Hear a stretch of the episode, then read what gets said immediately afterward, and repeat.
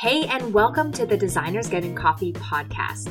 Today, we're going to be talking about your website and answering the question Is your website turning away potential clients?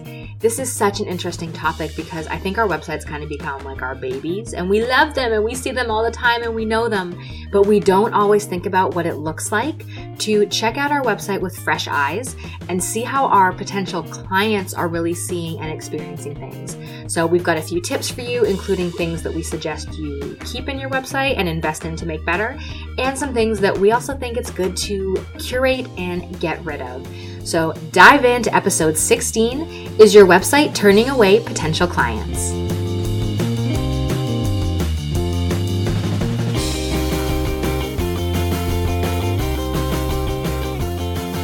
Hey, I'm Kate Vanderwald. And I'm Leslie Myrick. For the last year, we've been chatting weekly to discuss the ins and outs, ups and downs of running our interior design businesses and decided to hit the record button. We're interior designers getting coffee with each other, and now you. While some might choose to guard the hard earned secrets of their design success, we've chosen to support, encourage, and empower one another to be the most kick ass business owners possible. Welcome to the Designers Getting Coffee podcast, real talk about running your design business with head and heart. Come join the conversation.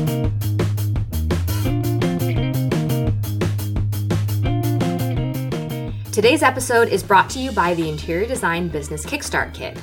If you're thinking about starting a business or you've just launched, let me help you kickstart things to make major progress in a short time. The Interior Design Business Kickstart Kit is six months of intensive one on one coaching, plus all the business documents you'll need to crush it behind the scenes and launch your design business like a total boss. Book a complimentary call with me to learn more at lesliemyrick.com slash coaching. And now this is episode 16 Is your website turning away potential clients? dum dum dum. I felt like that needed a very dramatic introduction, Kate. I think so, for sure. How are you, Leslie? Good morning. I'm doing good, except for a, an insurance snafu I was sharing with you. Long story short, designers, uh, insurance is garbage, and I'm out a lot of money. But Oh, this is neither here nor there. This is a health insurance related thing for my daughter. that's like the DMV. We will rebuild. That's like that's like the DMV. They're just notorious for being a-holes, like you said. Yeah. So I'm good, except for that little bit of bad news this morning. But how are you doing, my friend? Great. I'm excited for the weekend. Um, yeah. But Any, any big plans? oh, you know, it's my husband's birthday today, so we're taking him to the diviest Chinese buffet ever. I'm pretty sure you can get Yes. sushi and waffles. Um, and then we're gonna go lock ourselves in a room at, at an escape room. Have you done any of them I've before? done, I Escape did rooms? once. Yeah, it was fun. I, I, I'm really very claustrophobic, so I was not expecting to enjoy it at all. But uh, no, it was it was fine. It was good. So we're gonna do that again. My my friend commented that I was playing with fire, going to a Chinese buffet before locking myself in a room. so You'll have to let me know how that goes, or or maybe don't. I will for sure let you know. So yeah, no, you guys, this is a topic I am super energetic about. I feel very passionate that you need a banging website and um, just we always Leslie and I always jam out a little bit before we hit record just to organize our thoughts. And I'll be honest, um, it's been a little while since I've done my own website audit, and I feel like it's probably time, you know, because we we always add things and change things, and every now and then I think it's important to go through and just kind of scrub some stuff. And so, um, I may talk about some recommendations today that I need to take my own advice on. So, uh, don't judge too hard. But um, by and large, this is a very uh, passionate topic of mine and yours too, Leslie.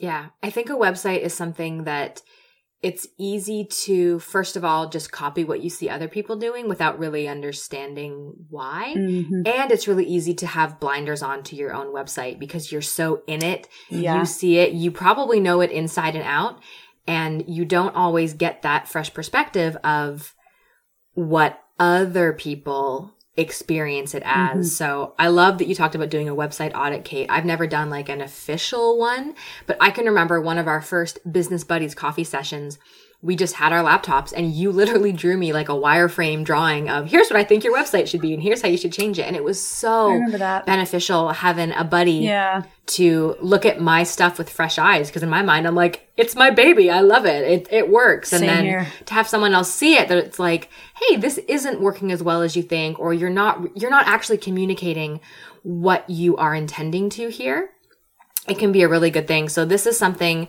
if you have a designer buddy, if you've got someone, maybe not even a designer, just a friend, maybe another business owner you guys can powwow with and say, Hey, would you take a look at this with fresh eyes, objectively?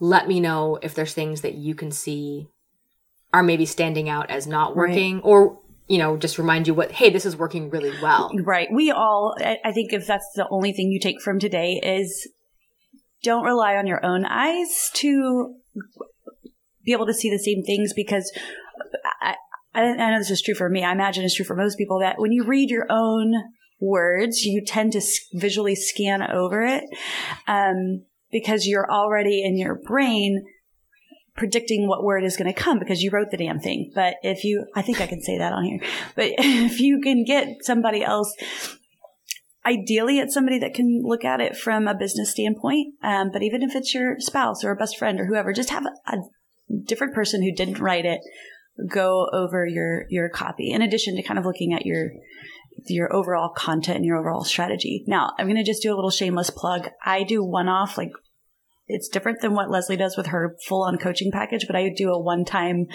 uh, call where I can do a website audit with any designers that want me to look over their website. So that's an option too. But um, by all means, grab a friend, um, have somebody look at it with you. Yeah, I think that's great. And Kate, you are very, we're both very passionate about websites, and you're a great person to bounce website thoughts off of. So I think that's fantastic. I know we have a ton of positive things to talk about with websites if here's what we do think you need, but let's kind of start with what we see designers doing that is turning away potential clients or isn't as strong as it could be. So, what are a couple things, Kate, that stand out to you when you see a website that is weak or is missing the mark or is just there's something not quite right and it's not going to be attracting the right people? You know, the this is something actually you brought up in our previous chat this morning uh, was that you mentioned, and, and the reason I bring this up first is because I think it's the biggest mistake that I see the most often. Um, but you mentioned um, making it all about you so, you know, things like, hi, I'm Jane Doe designer. I'm awesome. I did this. I did that. I worked for this person and that person and this company and I, I, I, I, I. yeah. Hire yeah. me. So, um, I appreciate that you brought that up earlier this morning uh, because I, it's something I see the most, most often. And it took me a while to really get that because mm-hmm. I'm like, okay, yeah, but I mean, it's my website and people want to know about me and what I've done and you know, they want to see my credentials, they want to see my project, they want to know what I've done. And that is all true, but there are different ways to package exactly. that information to reach different people. Right. Like my website used to be like, Leslie Myrick, I'm this, I do this, let's work together.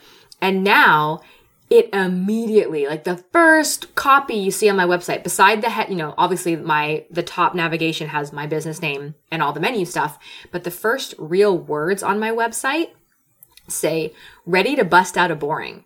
Like right off boom and that's going to find people and they're either going to say i don't know what that means or hell yes i'm ready to bust out a boring and they know right away what they're kind of getting into on my website.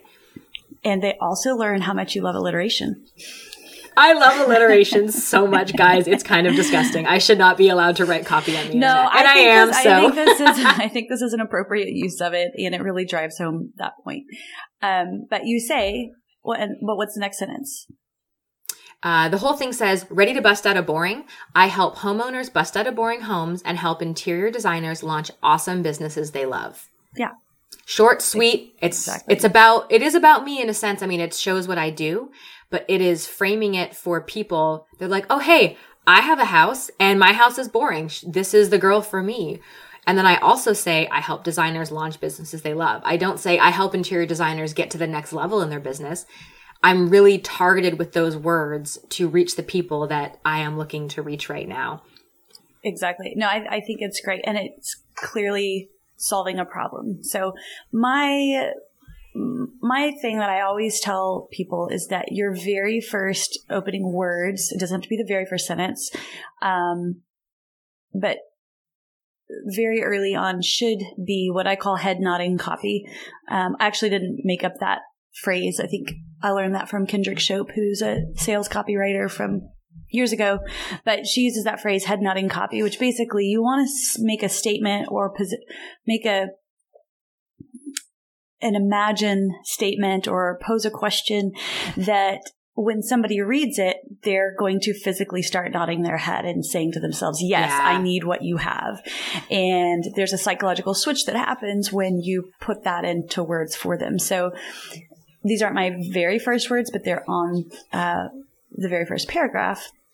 Um, I use, and actually before I read this, um, I think it's important that you use clients' words that you hear over and over again and repeat them back to totally. them. Totally. Don't use a bunch of designery language. Um, so I have every time somebody puts a um, reaches out to me on my website, I request for them to kind of give me a little bit more information about what they're struggling with, and all of those words are captured in a Google Drive uh, uh, document.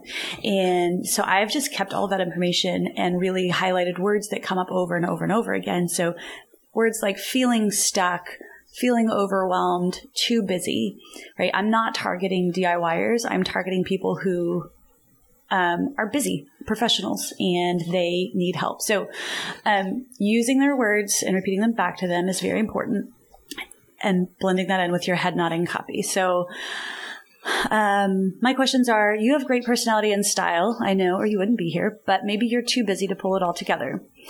Perhaps your home feels dark, dated, or unintentional, and you feel stuck about making changes. Maybe you're starting from scratch and you're overwhelmed by all the decisions, so you end up doing nothing.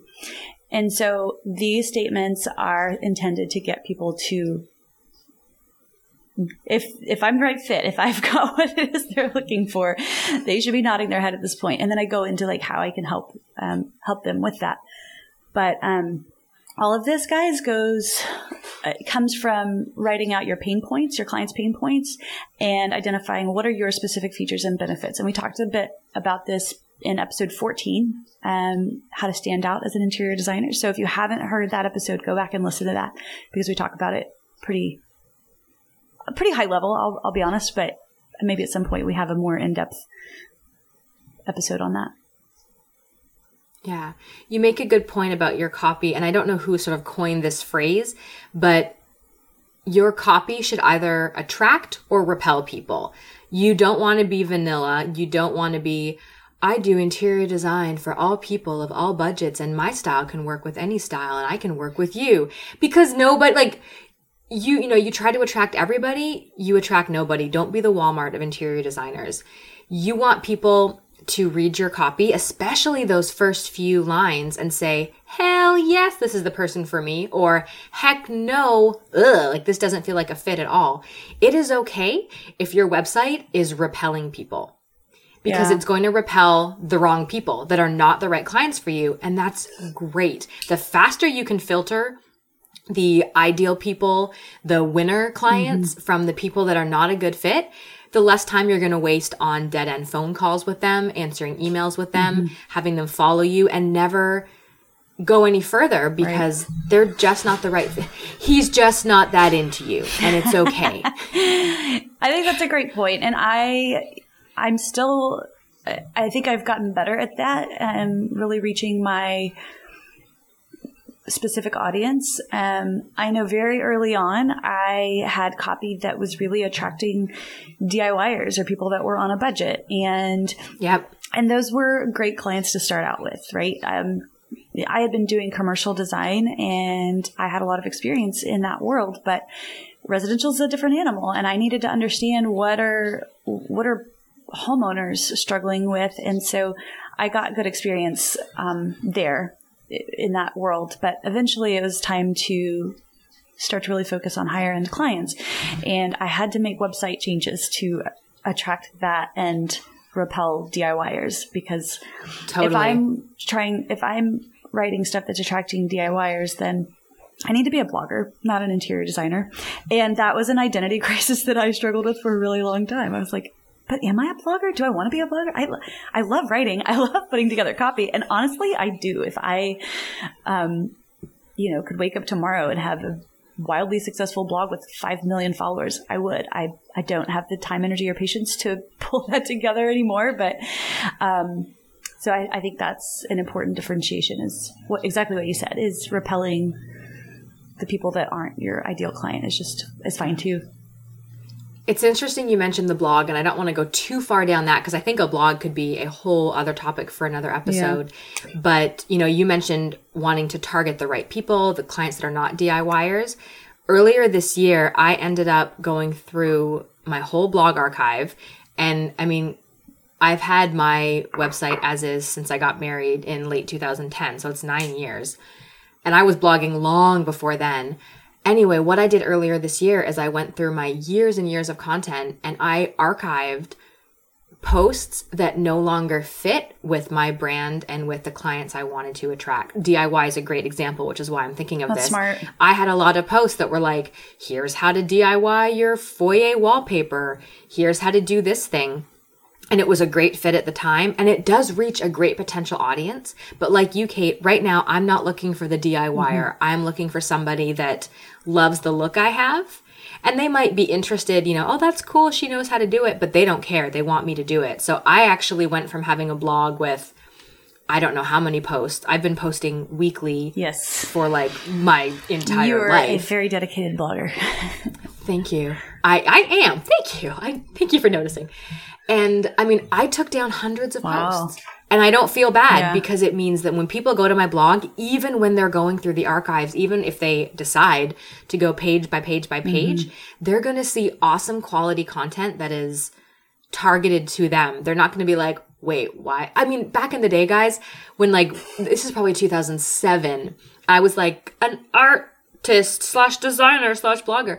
I would get companies like, here, we want to give you this free mascara so you can talk about in your blog. I was like, okay. And then it made no sense. I was not a beauty blogger, but I had like old posts about like, here's this mascara I tried.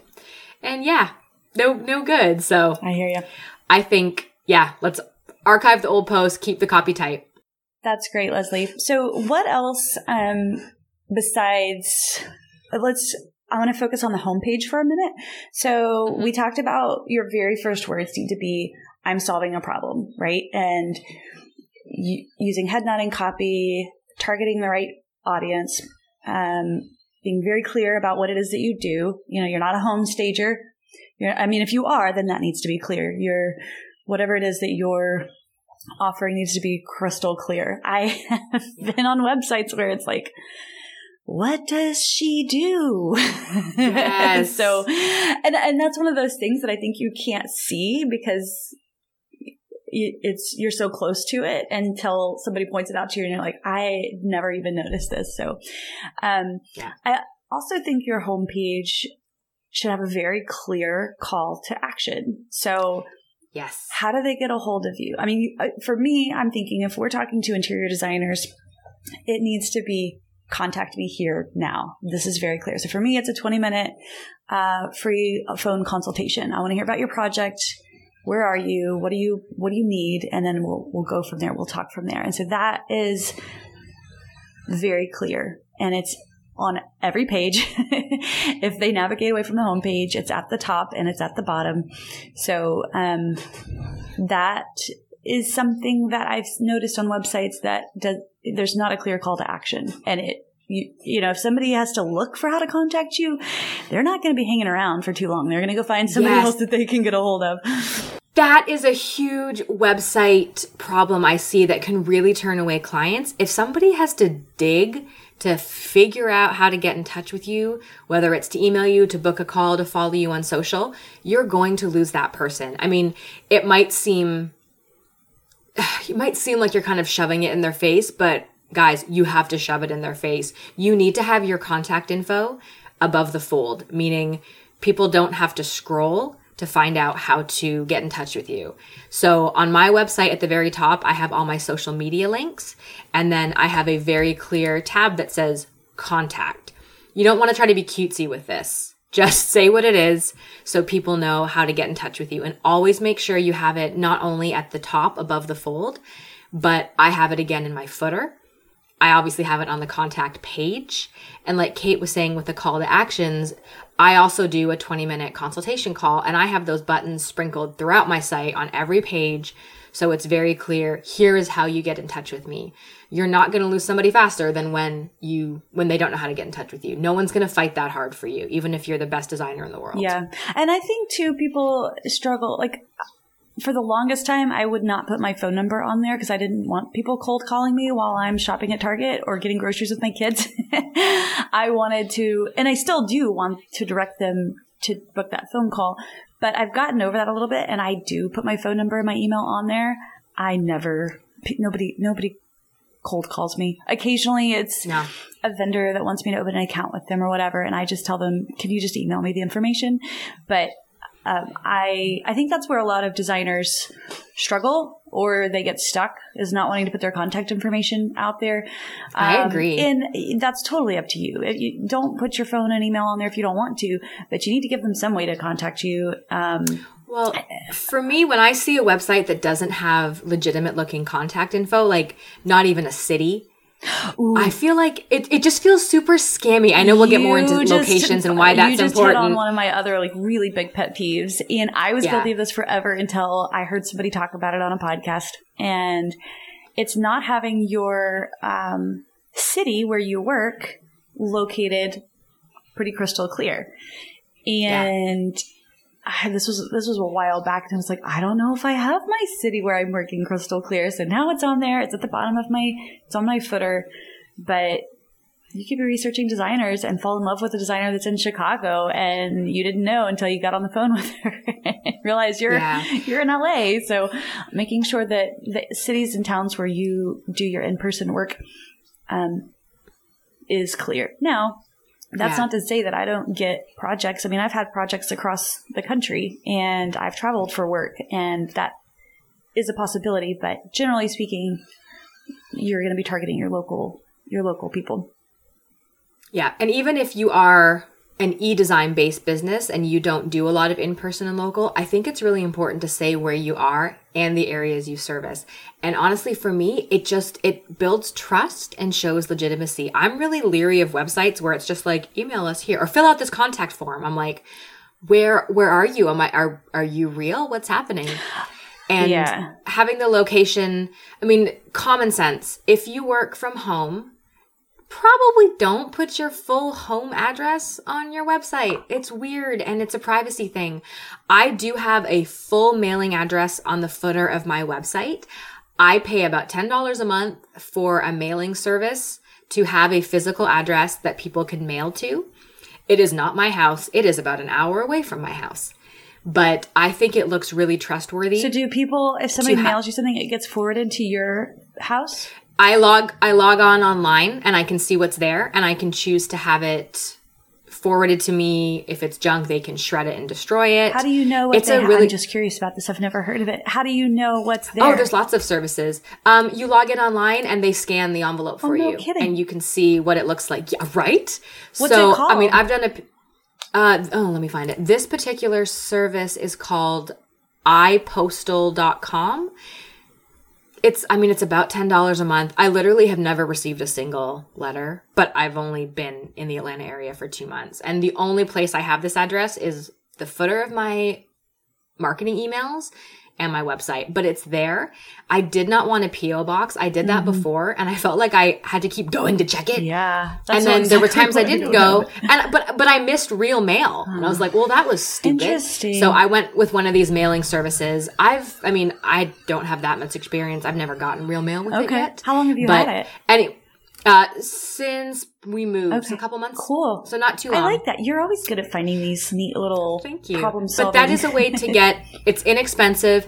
It is a way to get a physical mailing address. And if you're like me where you live outside of a major city, but you are targeting that city, it can give you a mailing address in the city you want to be Right. working in.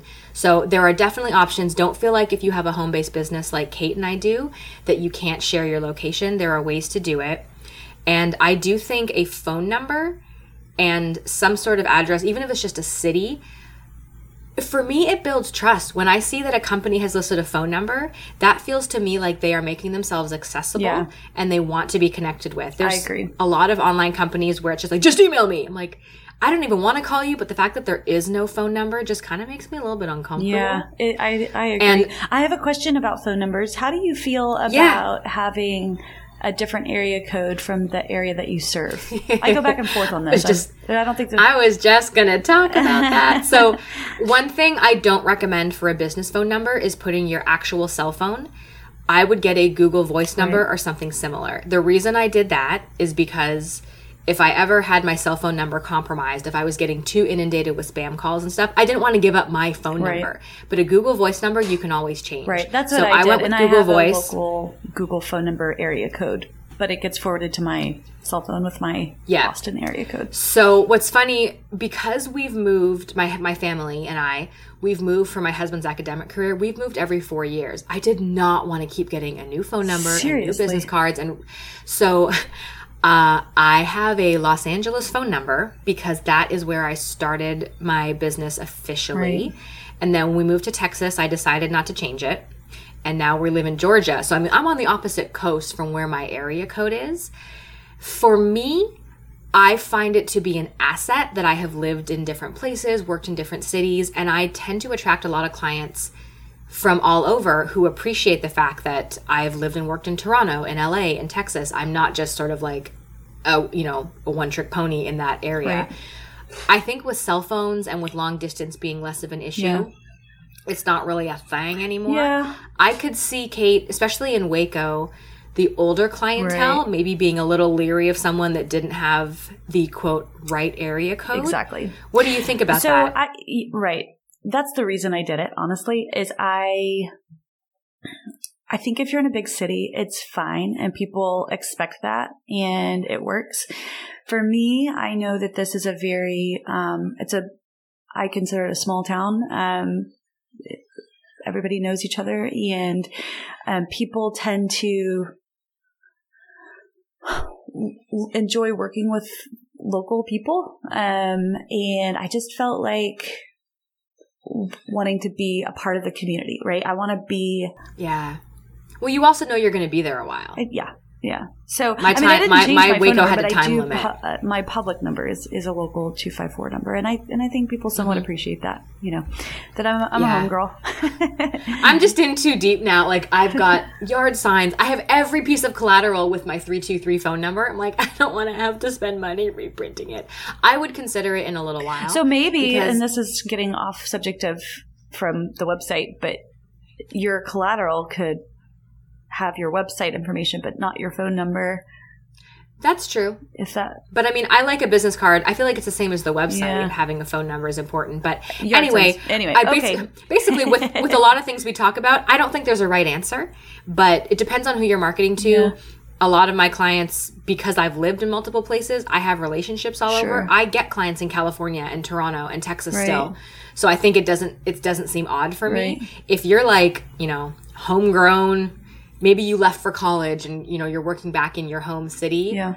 I think it's important to have that local connection. And it's one of those, it's a subtle little cue, but it builds trust. People are like, oh, she's from here. They they know this area. They know what's happening around Right. here. I, I But that was no a matter big what it is, have it That was a big question when I first moved here from potential new clients. Just like, well, do you have connections? Do you have contacts? Do you have contractors? And I had to work my way through that. And now I can confidently say say yes. But um, yeah, so contact information needs to be crystal clear. I think if you do e-design, you can, you know, include a little blurb that says, you know, for example, mine would say, uh, Dallas, Waco, Austin, and anywhere in the US with my e-design service with a link to what that's all about. Um, okay, so we talked about having a very clear call to action. I want to talk about another pet peeve of mine, which is Okay. too many call to actions. Oh, um, So, yes. what I mean by that is so for me, it's book a call with me. This is what I want you to do. But I see where people will say, call me, read my blog, download my thing. And I think it's fine to have downloadable resources. You want them to buy into you first, you know, if they're having any hesitations. But that needs to not be nearly as um, in your face as the contact me. Um, I think it can just distract people and they can run out of time. And I, it's, it's something that I feel very passionate about is having too many call to actions.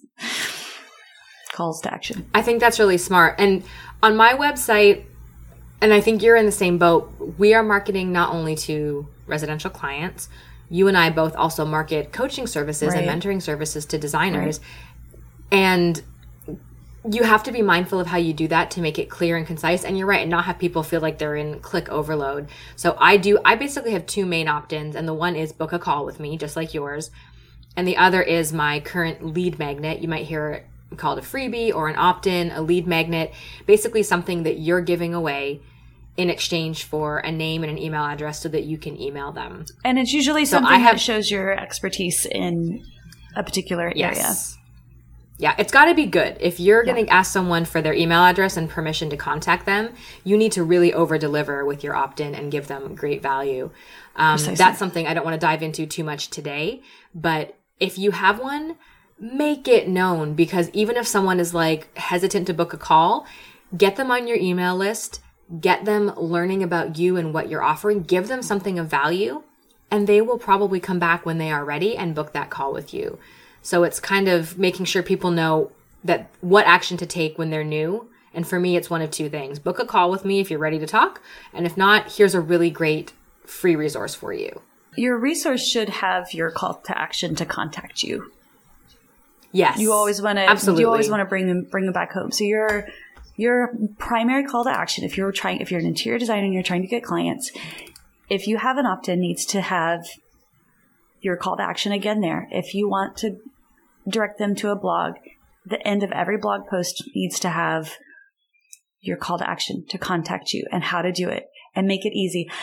I used to have a very lengthy questionnaire for taking new clients before they even called me and I would ask them what's their address? Who lives in the house? Tell me about your what's going what what are you, what are you struggling with? Why are you reaching out to me? Um what's your budget? All of these different things and I have determined that I think it's better to get a little bit less information up front and the reason for that is to make it very quick and simple and painless for them and not ask them to ask too many questions because it might slow them down or deter them. Another thing is I have this was advice that somebody gave me a while back and I think it's good. So I did have a question about your budget in that initial call questionnaire. Um, I've now moved that. So they, I, I'll have a phone call with them. And then if we decide that we're going to do a consultation, an in-person consultation, that's when I trigger a more in-depth questionnaire where I get all of that information. That way I don't have to spend a lot of time on the phone asking them. I can get really pointed with what's the project that we're talking about. I will find out later about your kids and your dogs and your career and all those things through a questionnaire that you're going to do on your own time. Um, but make that initial questionnaire very simple. And I took out the budget for this reason. I'm going to ask them about that, but people aren't ready to answer that question in this at this moment. Um, there's a lot of things that could depend on it. They could put in a very small number and then I would get in my head, oh, they don't have the budget that they need for this. And so I would actually tur- not necessarily turn them down, but it's like I would, before I even got on the phone, I wasn't very excited about them because I thought they didn't have the money for the project. Yeah. And in actuality, it, it was a it was a psychological thing for me, but I think that they were it was a missed opportunity to ask them for that number up up front because how do I know that that number couldn't change if I showed them what a what things could actually cost and what they could get for that and get them really excited about it. I haven't had an opportunity to get them excited about anything where they're ready to fork over more money. So for that reason, I took that out at that point in time. You can determine quite a bit in your initial phone call, and then you can also do the questionnaire option, or you can straight up ask them over the phone. But um, that's my reason for taking it out at that moment. I love that. I did the exact same thing. I used to have it as like a checkbox on my initial thing, like under 25,000, 25 to 50. And I found almost everybody just checked a box. They didn't, they didn't know. And then we got on the phone. They're like, yeah, I think I have, I don't know. I just, I didn't know what to check. So I checked, like, it was useless anyway at that point. It really does take more of a conversation to get to the heart of it. And I I was always looking at it like, okay, but I want to sort of like filter these clients right. and make sure they're serious. You don't want a high barrier to entry to getting somebody on the phone with you. You want to have that opportunity to be on the phone, to build that relationship, to learn more about them with your voice, with your tone, with your emotion. And that is the time, like you said, Kate, to dive deeper, ask more questions. And then in a subsequent questionnaire, I do the same thing. I go in a little bit more detail. I, I do ask I think I ask about what they're prepared to invest, but I also ask okay, one question that I found that's been super helpful to find out a client's budget or their sort of comfort is to ask them what they're comfortable spending on a sofa. Mm-hmm. That's been such a good indicator because there are some people that they think a thousand dollars is crazy expensive for a mm-hmm. sofa. And then there's clients they're like, well, you know, if it's over 10, that might be getting a little right. much. I mean, you you don't know what they are comfortable with and what they expect. And that doesn't mean they're locked into, oh, well, I can't spend more than a thousand, but you kind of get a sense of where they're going to right, be right, in the grand scheme. I think that's a good, so, I think that's a good yeah. question. Good question to ask. Um, and honestly, I've had phone calls with, I'm thinking of one woman recently who doesn't have a huge project. It's a very small, like not even a big deal. Like I could do this overnight in my sleep, honestly. But I fell in love with her. She is a really lovely person who I just, I was drawn to her. There was like, a, she's magnetic and she's just a lovely, lovely human being. And she's also extraordinarily well connected, um, with, you know, my, my type of clients and my people. So for that reason, I mean, primarily it's because of her, because she's just a lovely person. Um, but then there's also that other thing. So if I had just been over filtering and not even taking those things into consideration or not getting on the phone with her, um, I think that could be a missed opportunity. So I consider those things too when I'm filtering clients. Um, well, let's jump back to the website specifically. I think these are great tangents and you know, they're all interrelated. Sure. But what's another thing that turns you think turns away potential clients when they come to a designer's website? Well, if we're specifically talking about things that are turnoffs, personally, I cannot handle a bunch of flash, meaning blinky photos or even like rotating photos really personally drive me bonkers. And um, I, I would say my, in my opinion, your homepage should be a full width with no sidebar, no banner, so that you can really eliminate. That's where you're going to have a bunch of call to actions, and that's where you're going to just confuse people or waste their time. Let's say they're looking at this over their lunch break and they've got 30 minutes, you know, and if they spend the whole time and maybe part of it too is they they want to get to know you and I understand they're going to be all over your website, but I think your homepage needs to eliminate the sidebar, n- not a bunch of blinky stuff. just keep it clean. That's the technical term, keep, folks. Not a bunch of blinky keep it stuff. clean. And you know, if you've yeah. got that sort of thing, that's fine. But save it for the blog page. Save it for your about page. Um, but your homepage should just be full width and have a very clear call to action of what pain point you're you're helping solve. Yeah. I think that's great. One thing for me that is a big turnoff is poor quality photos or too many photos. I think Oh, less is more. yes, that's a good And one. if you, there's, I think a lot of designers just feel like, well, I need to show, you know, a huge portfolio so people know what I can do. No, I would rather see three professionally shot vignettes to get a sense of you and your style and have photos that are quality Yeah. than you throwing up a bunch of room shots you took on your iPhone and maybe tried to edit and brighten a little bit. it just doesn't look, Yeah. it really doesn't look like you take it seriously. Or like 20 pictures And- of the same bedroom. Like, no, we don't need all of that. it is it is so and i use air quotes it is so quote easy right now to get good quality photos i'm not saying it's cheap i would much rather see a designer spend money on one photo shoot even if it's shooting vignettes in your own home hire a professional Yeah. get a handful of great pictures and really curate what you have on your website i will say it again more is not better when it comes to photos. Yeah. I think poor quality photos, grainy, bad lighting, poor composition, even if they show a great project, they're doing you a real disservice. Right. So, So- if there's something on your website that you're not feeling sure about, if it you're like, I don't know, but but I want to have you know, I don't have any bathrooms and I want to show this one. If you no, no, just take it down. So photography, the the idea is quality over quantity. Yes, I couldn't agree more. Um, I, it, the first time I hired a, a real professional photographer, I had to just take a big deep breath and gulp, and they were Yeah. worth every penny. Even Yeah. like to, I will s- tomorrow or Monday, we're going to shoot just a bathroom, and I'm just like, oh my gosh, it's seven hundred dollars to shoot this one little bathroom. I now build it into my business model, but Ding, ding, it's ding. So Boom, there you go. it's so worth it. It's so worth it. Yeah. And let me just say, I understand that there are some newer designers out there f- for whom this is not even a possibility financially. Here is what I did to start. I would be fully transparent. I had a camera from Target, a DSLR, not just like a point and shoot. I got a free tripod from somebody. I figured it out. I took some online courses and I I pulled them off. I mean, looking at them now compared to the photos that have been professionally shot, yeah, they're not as strong. But it's it's the time money trade off. You can either spend the time learning photography, trying to do it yourself, and you'll probably get a fine result that you can use, or you can say, okay, I if I sell two more consultations, I can afford this photo shoot.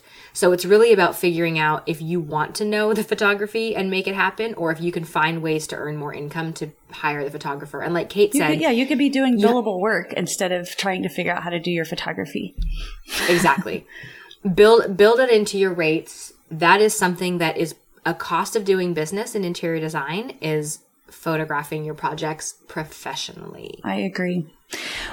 Since we're on the subject of photos, I think there's a another um, there's there's a lot of missed opportunities is what I see a lot of, and one of the missed opportunities that I see is just putting up pictures of uh, your portfolio or of a specific project, but then there's no story behind it.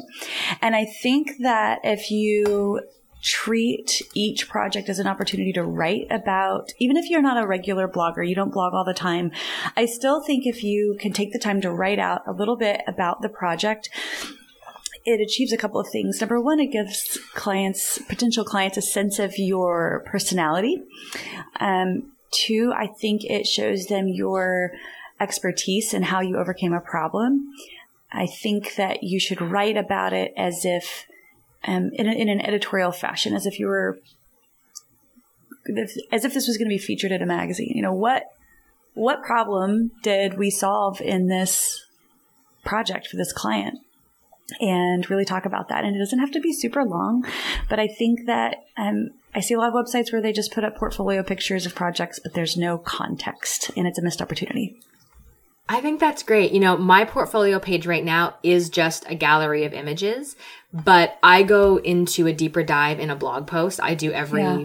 Project as like a reveal, but I never thought to link the two, like to have a link to that project's blog post on the portfolio page. Good thinking, Benderwald. I like that. Yeah, and I'm overdue. This is one of those things that I mentioned uh, earlier. Is needing to do myself is um, I've got a handful of projects that are shot that are not on my website, and I've been hesitating because I'm like, oh, I need to write the post that goes with that. and so for now, I just need to put the pictures up there, but I do need to write those posts. And I've, I, I know I definitely have a project already on the website where there is no context. So all things that I um, value and need to make time for. But you guys, this is business well, development time. Yeah. Let's talk about blog posts then, since you mentioned writing, you know, needing to write accompanying blog post. That is definitely something that I feel that turns away potential clients. And it's a subtle thing. No one's going to say this directly to you. But if you're, if you choose to have a blog, which spoiler alert, I think you should, and you are posting, I think you should if you enjoy writing. Okay, that's true. But, well, no, I'm going to say I think you should, but I'll, I'll go into more about why. Um, but I think consistency is key. Whether you choose to post weekly like I do, whether you choose to post once a month, once every six months, I don't care what it is. Just show up when you say you're going to show up on that blog. I think there is nothing worse than somebody who gets on fire for creating content and does a post a week for two months and then you don't hear from them for three months. It just, it's subtle, but it's one of those things that I think really communicates to people who are scoping you out on your website that maybe there's issues with trust or commitment or follow through. I think that I, okay, fine, Kate, you're right. You don't have to blog, but I think it's a great way to have new content, to have things to talk about, to have an opportunity to go deeper with your projects and your knowledge. But inconsistent blog posts are a big turnoff to me. So I think I'm going to talk to want to know what to expect. I'm going to talk to the people listening who are probably fall a little bit more in my camp. I love to blog. Um, but I have a hard time being consistent. So what I've done to mediate that is I, first of all, I don't set up an expectation that I'm a weekly blogger. So I took that expectation away and I created a handful of what I call evergreen content that is available on my website that shows expertise. Um, and it doesn't get dated. You know, I don't have a bunch of posts on there about how to decorate for Christmas or New New Year's freshening up your, you know, there there might be a little bit of seasonality to a few of them, but generally speaking, it's evergreen content because when I get busy with projects, I don't make blogging a priority. It's just a thing for me. Um, so if you're somebody that's listening that either doesn't enjoy writing, but you feel like you need a blog post, I think Leslie's right. A blog post is very valuable. It gets people to understand your personality. It gets people to understand your expertise and hear what you think about and how you plan for projects. Um, it's super great for SEO. Um, and so for a lot of reasons, it's, it's great. And it's a, it's a way if somebody's shopping you or they're not quite ready to call you to get to know you a little bit. So I think it's super valuable. But if you're like me and you have a hard time committing to something, um, on a regular basis, I think if you don't set up the expectation, but you create it and you put it there, um, you can email it out too. You can put it on your social media when it when it does go on there. But um, I personally, I don't I don't think there's anything wrong with with that um, because I'm not touting myself as a blogger. Um, but if you That's but fair. if you are going to uh, do it regularly, I would say to follow Leslie's advice, do be consistent about it. Um, but yeah. find a schedule and a, cal- a, blogging calendar that works, that's realistic for you. Even if it's flipping quarterly, who cares? Just yeah. figure it out and stick. I think the the important takeaway is keep your promises with your blog. Inconsistencies, flakiness, yeah. they, they show to people. Yeah. yeah, you don't have to do it. And I will say, posting weekly is not something that just happens. This is I mean, this is a whole other topic for another day, but I mean, I have, I create an editorial calendar every, every December. I plan out the whole year's worth of blog, but like this takes intentionality. I have Mondays blocked off, but it's not for everybody. Do you crank but out if you a whole choose blog post to do in it, one day and one afternoon? Yeah. Yeah. Oh, yeah. I mean, it doesn't take me a whole day to do one post, but also I've done the forethought for them. I'm not, when I go to sit down to write, I usually already have the images figured out and an idea of the content. I'm not like, okay, I need to photograph something to, to write about. Gotcha. So that's an aspect of my business that is just part of my business and I've built it in. It's not for everybody. Right. If you're going to do it, be consistent. Otherwise, don't do it. Uh, well, it, I'm going to tag team a little bit on the blog conversation. Um, I feel like uh, another missed opportunity is not talking about your using it as an opportunity to talk about your expertise versus doing a million blog posts doing roundups of whatever. Yeah, I mean, you've you had know, sofas. Mentioned some of the topics you've I done. Did, the, stop with the roundups. It's been done one bajillion times. Do them every now and then or whatever. But really think about your content as a way to talk about your expertise, and it doesn't have to be in a flashy way. It can be things like how how to pick your countertop material. You know, what are the pros and cons of marble versus granite versus quartz versus butcher block? Um, what about your expertise in any kind of materials like wallpaper or upholstery? Um, talk, do a behind the scenes look at your process or your install day. Um, talk about your projects that you've done, that you've got photographed and you want to share what that's about. But, um, so many of them, and I think it works if you are doing as much, um, content and as, as doing it weekly, then I think you can put more of those types of sprinkle more of those posts in.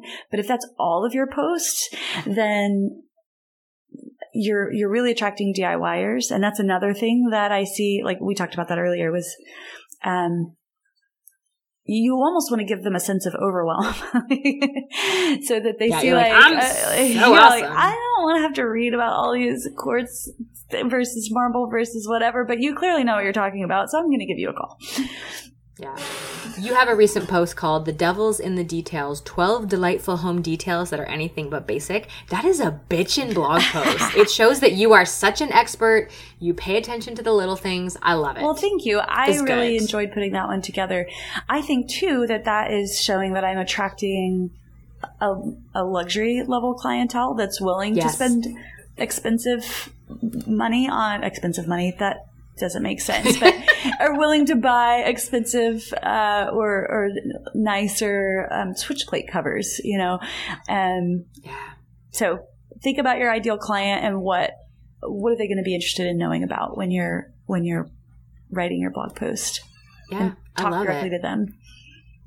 So that's a lot of a lot of stuff we've just thrown at you. Let's start wrapping this thing up because we're Before, we could go on all know, day about know, websites. I have one more thing that Okay, I bring realized it. today I my old one was really good and I need to go back and fix this, but Guys, she's shaking a pen at me right now. She is serious about what she's about to I'm say. I'm all about missed opportunities. So I don't. Your 404 page is an error page. Oh so yes. If you have, if somebody accidentally lands on an old link that doesn't work anymore, then they are automatically directed to a 404 page. And a lot of times that's just a blank page that just says 404, and it has like your maybe your header, your tabs at the top. Um, but this is a missed opportunity to be creative. And what I recommend is putting in a couple of links like, oh, sorry, this is not, um, sorry, that page is gone or whatever. Find a creative way to say it, but then give them a couple of really common links. Like perhaps you're. Were you looking for this instead? Were you looking for how to book a consultation with me? Go here. Did you want to read a blog post? Go here and just give them a couple of quick links. Um, and also you want to include a search feature in there as well. So if none of those things are what they were looking for, put in a way for them to search what it is they were looking for and help them along the way. Um, so that's one missed opportunity. And one final one is after they book a call with you through your contact form, make sure you have a really strong message after that so that they know for sure that they're going to hear from you. So mine says, thank you so much. We will call you within 24 hours. I think now I could, I have them actually book a call, but before it was just a contact form. Um, it said, we will call you within 24 hours unless it's a weekend or holiday. And this way they knew when they would be hearing from me.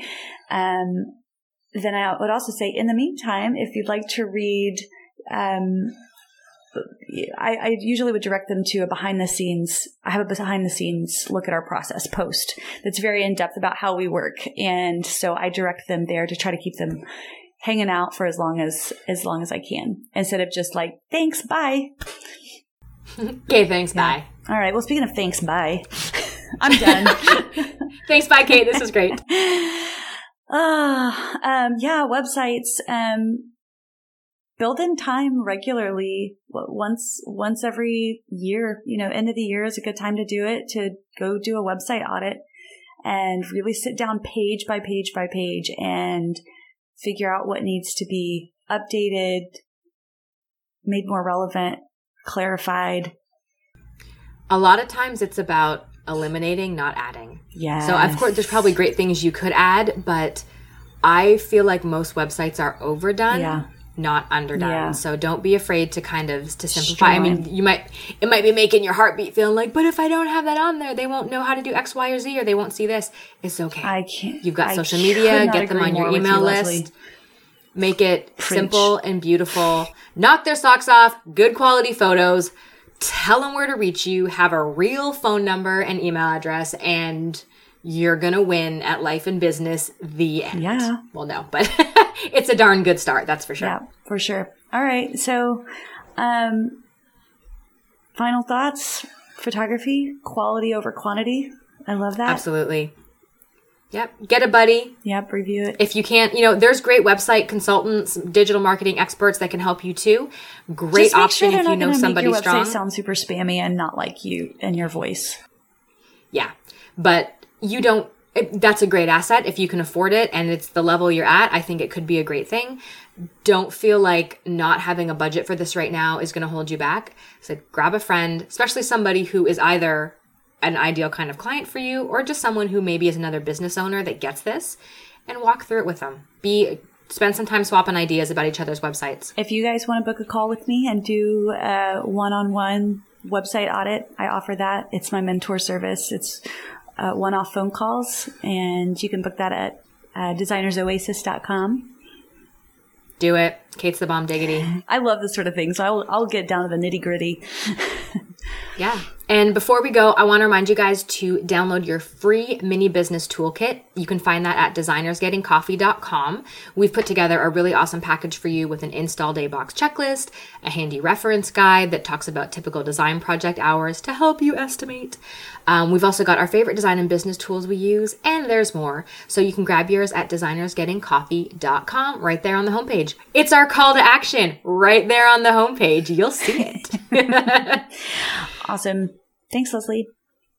Thanks, Kate. Have a great weekend. You too. Bye. Bye.